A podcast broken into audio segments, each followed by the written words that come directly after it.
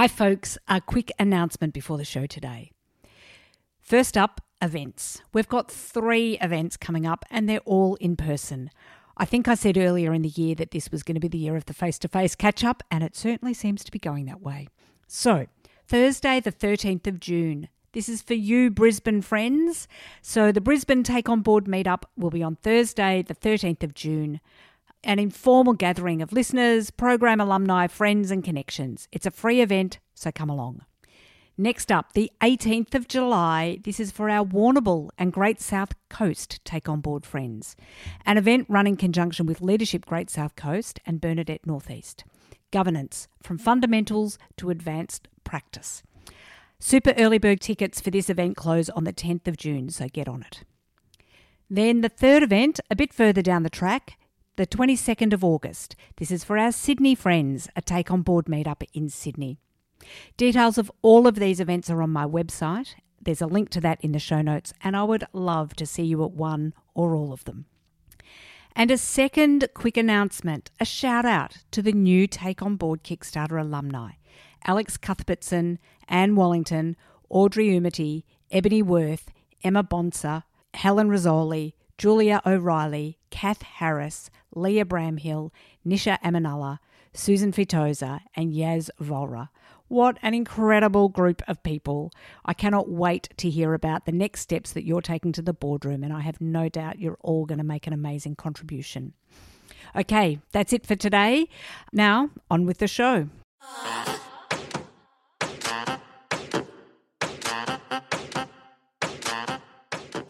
Welcome to the Take On Board podcast.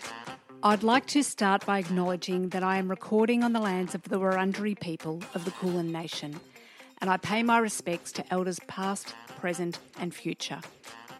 I also acknowledge and respect the continuation of cultural, spiritual, and educational practice of Aboriginal and Torres Strait Islander peoples. And I extend that respect to any First Nations people we might have here with us today. Being on a board can be an incredibly valuable, interesting, and exciting experience. Yet it can also be lonely, challenging, and, let's face it, pretty hard. So, here at Take On Board, I'll bring you weekly tips, tricks, and advice to help you navigate your way onto a board, onto your next board, and to build your governance wisdom. Now, on with the show.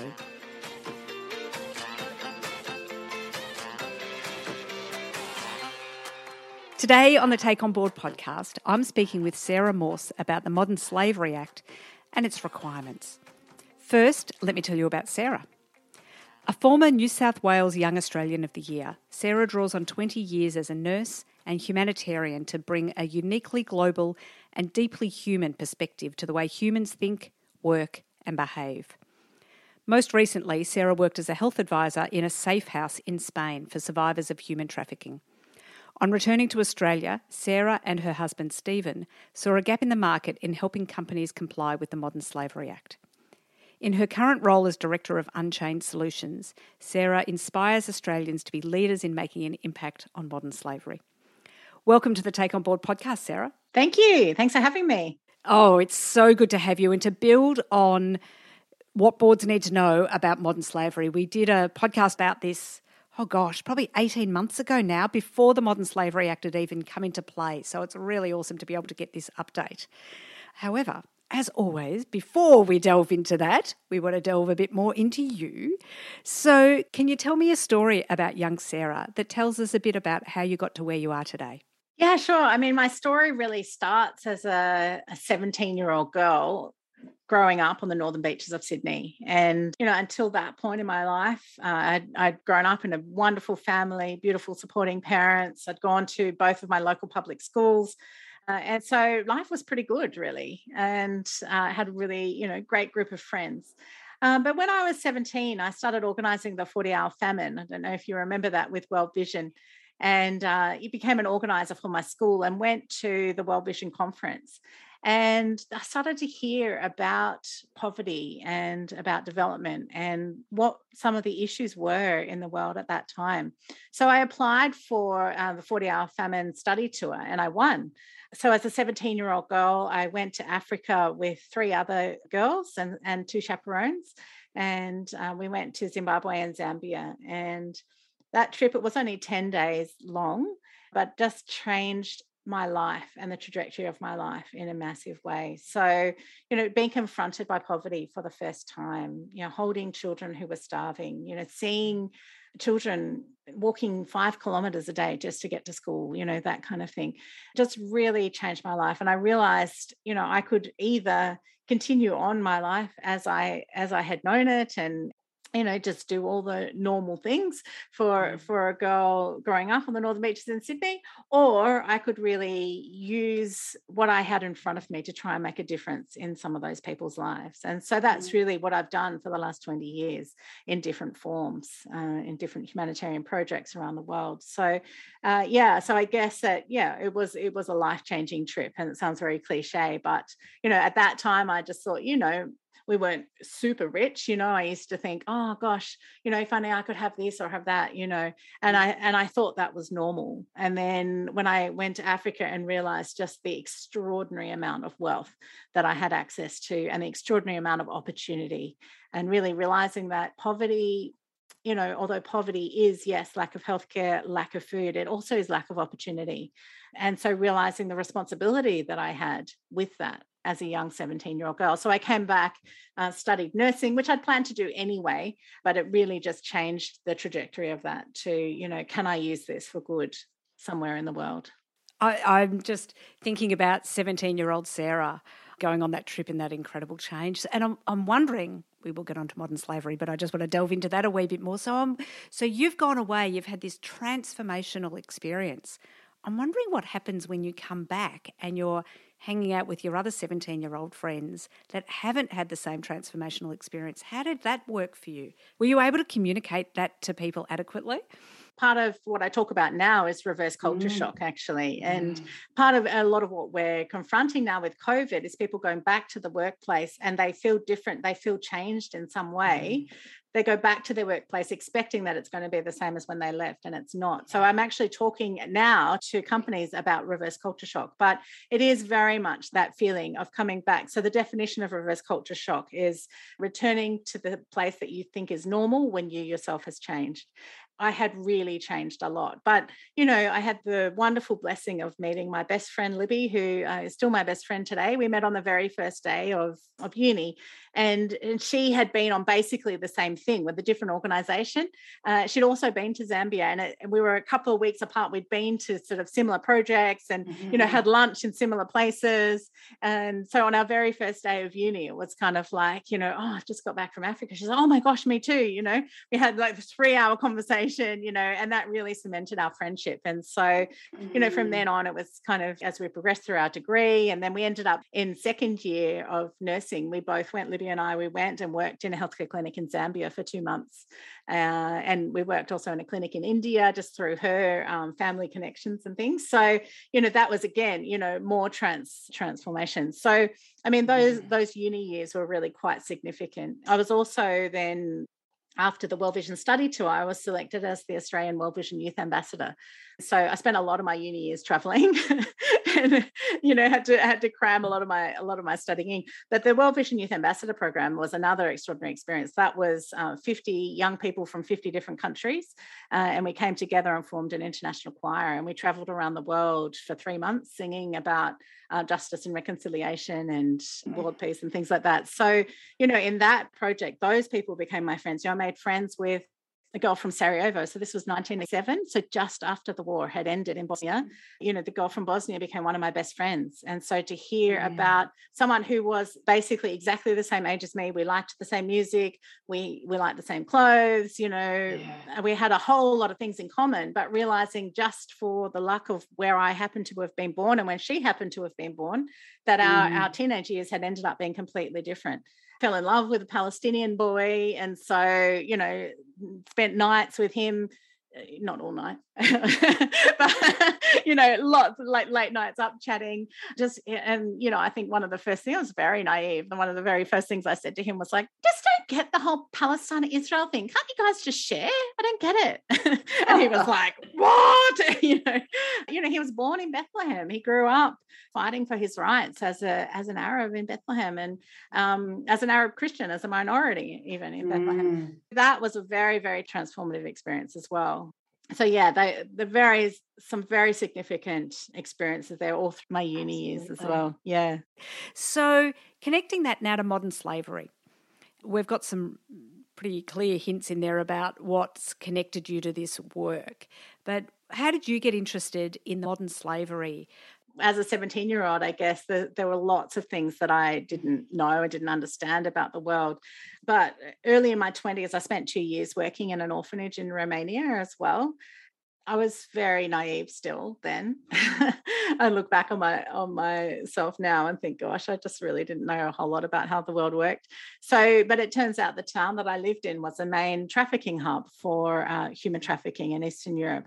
And what was happening was, and even under our noses. So, looking back, I think, gosh, girls were getting trafficked out of the orphanage under our noses, and they just said, oh, they just were transferred to a different orphanage, or, mm. you know, I remember one day the teenage girls kind of running coming up to us and saying they you know these men came in the middle of the night and took one of our friends away you know uh, and we asked about it and they said oh yeah she just got transferred to another orphanage in a different part of the country you know and now i look back at it and i'm like why was that in the middle of the night why were men mm. taking her out of the orphanage in the middle of the night so things like that that at the time i didn't know that i was it was mm. happening right in front of me uh, mm. and then so as i grew in my in my humanitarian experience i led a short-term trip also to athens where we were working with with prostitutes and people working on the street, and most of those had been trafficked. So that was really my first formal exposure to human mm. trafficking. And then realizing that most of those girls were Romanian.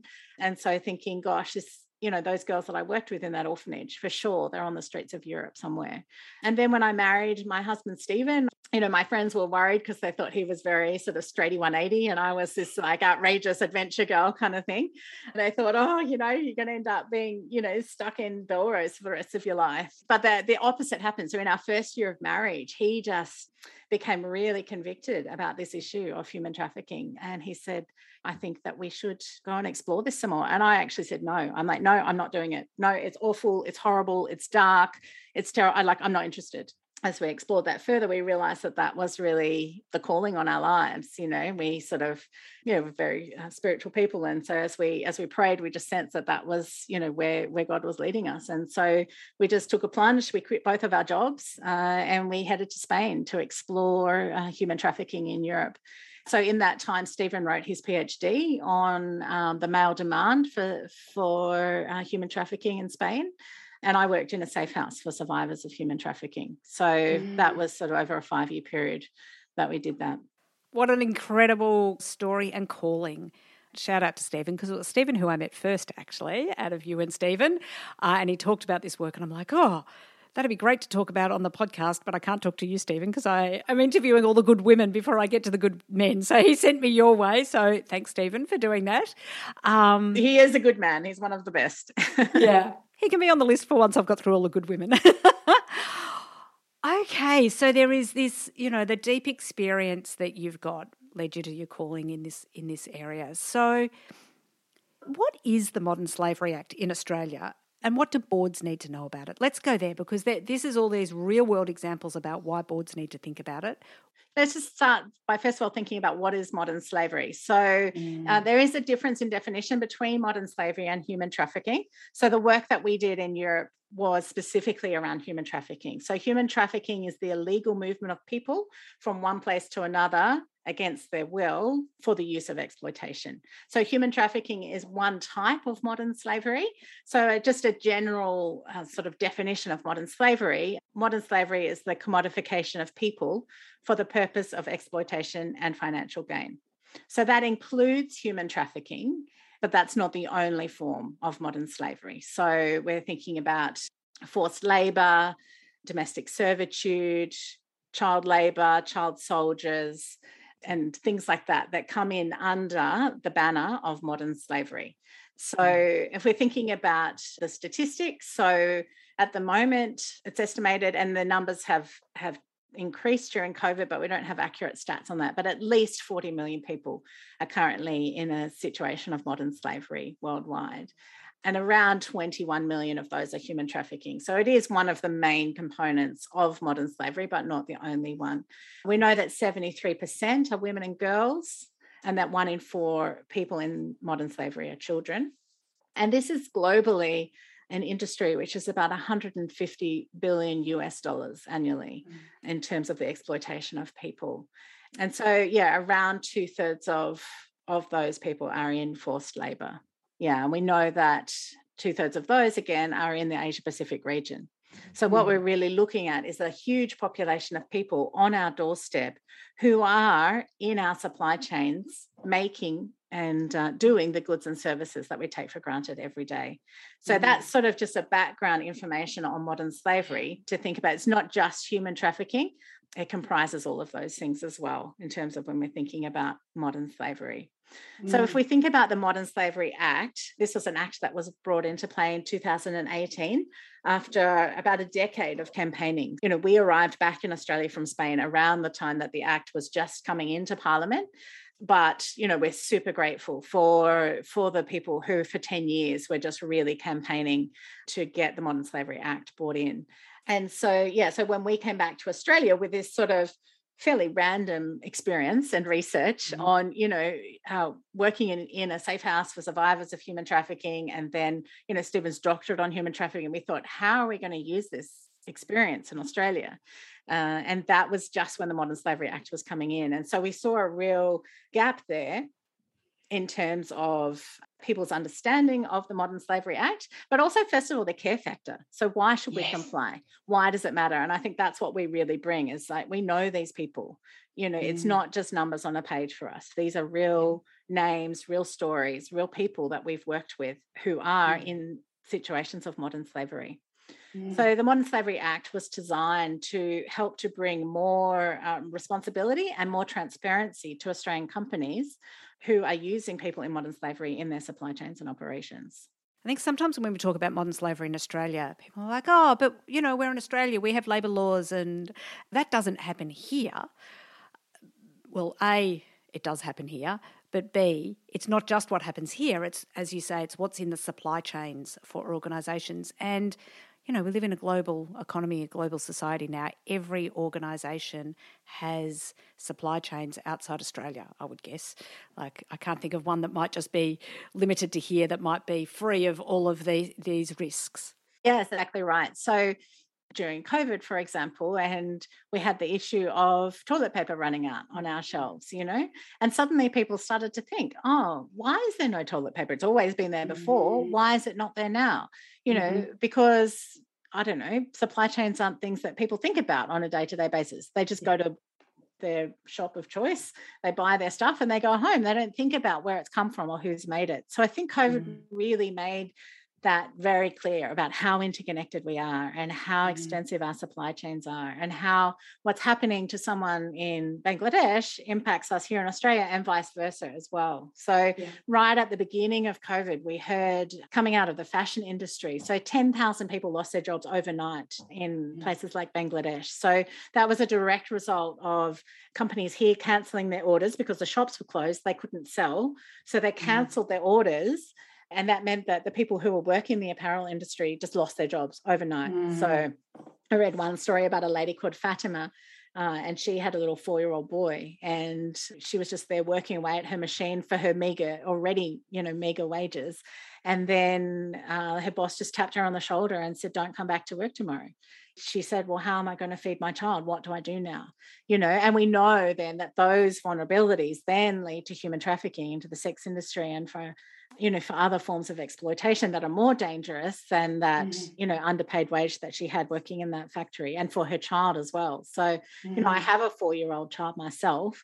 And often when I'm cooking her dinner, I think about Fatima and her four year old boy and think, I wonder what happened to her, you know, mm. what happened to all of those people. So that was a direct result of Australian companies who then couldn't sell in the shop fronts in Australia cancelled their orders, you know, back down their supply chain, and tens of thousands of people at the end of those supply chains were impacted by mm. those decisions that were made. Mm. So that's mm. just an example of how interconnected we all are and how what happens in, in our supply chains really matters good reminder again about because there's compliance with the Modern Slavery Act, and I'm going to ask you about some of those requirements that what boards need to do in a moment about what compliance means. But there's also thinking beyond that and getting to, you know, for those for those organisations that made the decision to stop the supply, you know, shops weren't open. Of course, that was their business decision to do that. But maybe what else could those organisations be doing to build an ecosystem that is one that cares for a global economy and a global society? So there's what we need to do under the Act, but there's also what else could we do to make sure that this is working well for everybody in the supply chain. So let's just start with the requirements though. Can you give us a bit of an overview? What do boards need to think about? Who does it apply to? What do they need to do? What are the steps and so on? And then let's let's talk about what's beyond that as well. Sure. When we're thinking about who has to comply with the Modern Slavery Act, entities in Australia who have more than $100 million uh, gross annual revenue, so that's the, the main criteria. So that could even apply to companies who are overseas, who have part of their entity here in Australia. So $100 million revenue. And the New South Wales Act has just recently been amended as well to include state procurement also. So, mm. but what a lot of people don't think about is that they might think, okay, well, I'm well under the $100 million revenue. But if you're supplying to one of those larger companies, you're then part of their supply chain. So if they're having to comply, what's happening yes. is those large companies are then going down their supply chain and they're saying, well, can you provide us proof of your clients and your transparency in your supply chain because they need to know. So while it only technically applies to those entities who have more than $100 million in revenue, it really is within everybody's best interest if anyone is supplying to any of those entities to actually start looking at their compliance process you know we have small business toolkit for you know for people who are way under the threshold but who are needing to to meet those compliance requirements as well.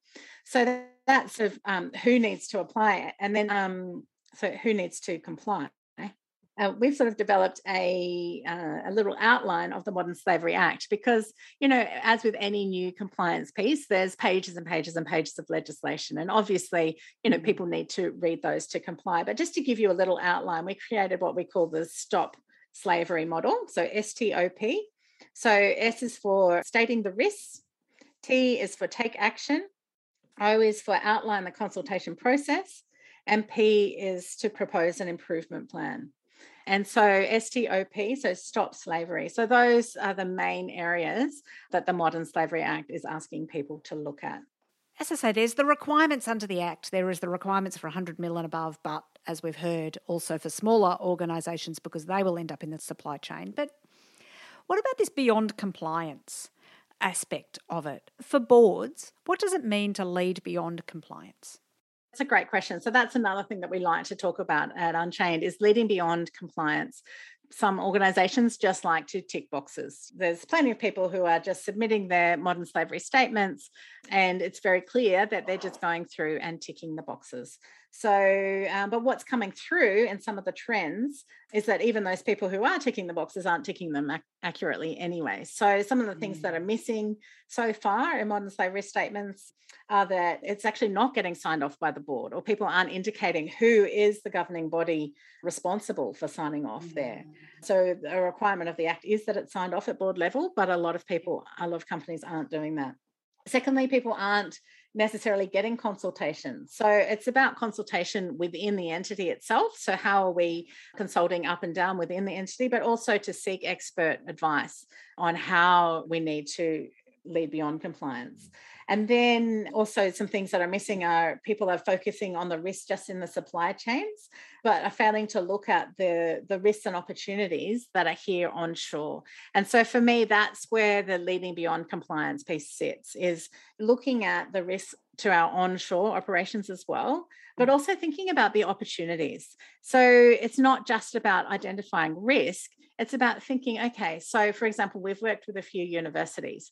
So it's one thing to analyze your supply chain in terms of the goods and services that your university is using. But what about you have a body of 60,000 students? So, yes. what about if you educate all of those students yes. about modern slavery? Their responsibility, you know, these are going to be the future leaders of business. Mm. These are going mm. to be the future leaders of health, of law, of all the sectors that are intersecting with the Modern Slavery Act. So, why not educate as part of your leading beyond compliance piece? You could have a compulsory subject for all 60,000 of your mm. students that is actually going to think about this and how we respond as consumers but then also as future leaders as well you know for example for for health organizations thinking through not only again their supply chains which um, health supply chains are one of the most opaque industries in australia we don't have much transparency at all in health supply chains. We know that the nhs just this week has announced that the whole of the nhs in the uk is going slave free on their supply chains for procurement of of all of their goods and that's a result of numbers of decades of people campaigning for that. So i'd like to see australia heading in that same direction but we're very mm-hmm. far from that at the moment but not just thinking about our supply chains, but thinking about you know there are people in situations of modern slavery and exploitation here in australia and yeah. the stats from the uk are showing us that 80% of people who are in situations of modern slavery have actually come into contact with a health professional mm.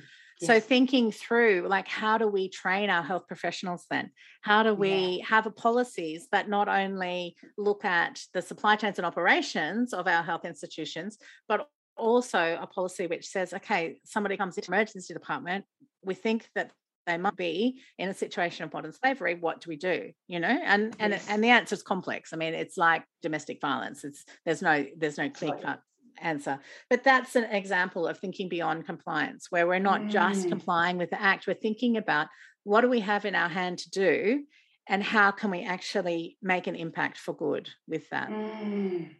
Oh, you've just prompted so many things in my brain because, as people in the Take On Board community know, I'm on a health services board. And it's, yeah, that final point there about, you know, our hospital, uh, the Royal Women's Hospital, has done a lot of work with other hospitals about strengthening hospitals' response to family violence and doing exactly that, training staff to recognise and knowing what to do and how to have those conversations because we're a women's hospital. If women are pregnant, they mostly need to come into contact with a health service, and it is mostly women who are both subject to family violence and, as you've said, also to modern slavery.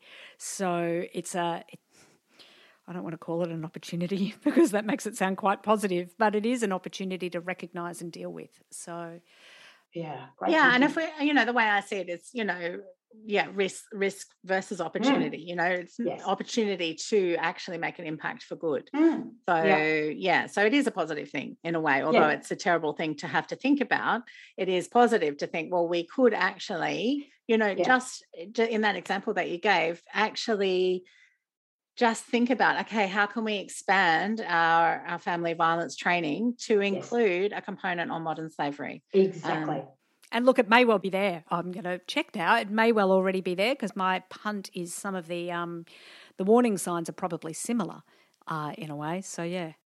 And then how do we, you know, move forward with trauma informed yes. care? How do we mm-hmm. actually, you know, build that into a policy? So I mean, it's just a matter of looking at existing mm. policies mm. and existing yes. trainings and seeing where we can plug those things in as well.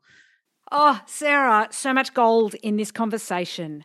What are the key points you want people to take away from the conversation that we've had today? Yeah, I think there's a number of things that people on boards can think about.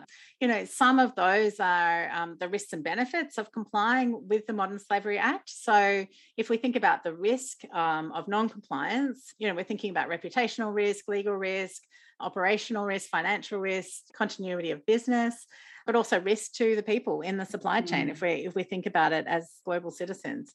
And then some of the benefits to, to business are, you know, an increase in profitability. We've actually found that people who have more transparent supply chains and people who deal directly with their suppliers actually increase their profitability over time. So there's a myth out there that compliance with Modern Slavery Act means it's you know going to be more expensive, and if we have to pay people a fair wage in Bangladesh, it's going to increase the cost of the product.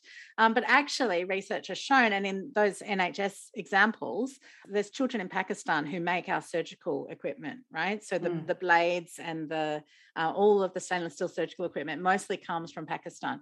So the, the factories where the NHS has invested and uh, created that relationship and put those things in place, it's actually it's impacted those whole communities. Those kids are now mm. going to mm. school, you know, but it's also decreased the end price, even though they're paying the people a fair wage because the risk has decreased as well. So there's actually benefits to business there as well. It's about protecting and improving our own reputation, mitigating those financial and legal risks, and also boosting staff morale and engagement. So we've seen, yeah. you know, in a lot of places, I had someone in a hospital in Melbourne say to me, you know, we didn't realize that by empowering our staff to do this, we're actually giving them a sense of purpose and a view beyond themselves as well so that's kind of thinking about some of those things. And then if there is somebody on a board who is new to the Modern Slavery Act, first of all, you know, have a look at it. Um, but secondly, when taking action against modern slavery and supply chains and operations, there's sort of five main questions that those in governance can ask. And I think this is probably a good takeaway is so firstly, do we source from countries with weak labour laws or has slavery been found in other sectors? So so there are apps, there are uh, different databases that we can look at to actually map our supply chains and think through is the country of origin itself a country that has those weak labour laws or is at risk? Uh, number two, can I encourage uh, government and fellow industry leaders to do more myself or as a board you know so that's again mm-hmm. leading beyond compliance it's not just what we can do but how are we actually leading our sphere to lead beyond compliance uh, number three is do our procurement guidelines include anti slavery policies? And number four, do we have a zero tolerance policy with our suppliers? And five, do we have a published policy on slavery? Again, looking at supply chains, but also looking at a local response. What does it mean in the example of a healthcare institution, for example, what does it mean for our institution to have a mm. local response to people in modern mm. slavery in Australia as well? So I think those sort of five questions are good for you know somebody on a board to to start thinking about but thinking through really you know do we need to comply are we supplying to people who need to comply what does it mean for us as a board to actually take mm. this on on a governance level you know because yeah. we know that culture is shaped from the top from the board and mm. so, how can we actually look at that from a governance perspective? And just remember that in the end, it's not just numbers on a page. You know, in the mm. end, it is real people with real stories and real lives. And yeah. so that's a good thing to remember as we go about the process.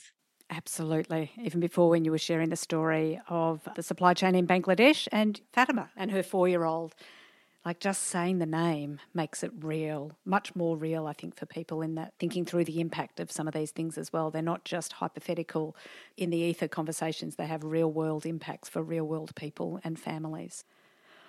Oh, okay. So, is there a resource that you would like to recommend for the Take On Board community? Well, if we're talking modern slavery, uh, the Unchained website is a is full of resources right. to go to. So we're constantly yep. updating that with current research and engaging with our um, webinar as well and lots right. of different uh, governance topics. So that's uh, www.unchainedsolutions.com.au. But, you know, in terms of just in general, looking through the sustainable development goals, you know, looking mm-hmm. through how this actually applies. If we're saying as a board, we believe in diversity and equality, we have a human mm-hmm. rights approach, you know, we we're on board with the SDGs and things like that. Well, this is actually a significant part of that. So looking a bit broader as well at some of those yeah. global resources as well. Fantastic. And we'll make sure we put a link to your website, to the Unchained Solution website in the show notes so people have got it handily there as well. Sarah, thank you. That was just such a great conversation that I know board directors will take a lot from, both in terms of their requirements and beyond just inverted commas their requirements. So thank you so much for sharing your story and your wisdom with the Take On Board community today. Thank you. Yeah, it's been a pleasure, and really hope that your listeners can can take some of this on board. that's the yeah. that's the idea, right? exactly. Take on board. Beautiful. Thank you. Yeah. Thanks so much. So that's a wrap for the Take On Board podcast today. Thank you so much for being here and being part of the Take On Board community. I do this podcast because I love bringing good women together. So I invite you to join us over in the Take On Board Facebook group, an active group that helps, supports, and cheer squads each other. Just search Take On Board in Facebook to find us. I'd really love it if you could also do some of the other podcast things. Share with someone you know who might get some value from our discussions. Subscribe if you haven't already. And, well, I also really love it when people rate and review. Thanks again for being part of the Take On Board community. Now go and put these tips, tricks, and advice into action so you can be your best in the boardroom.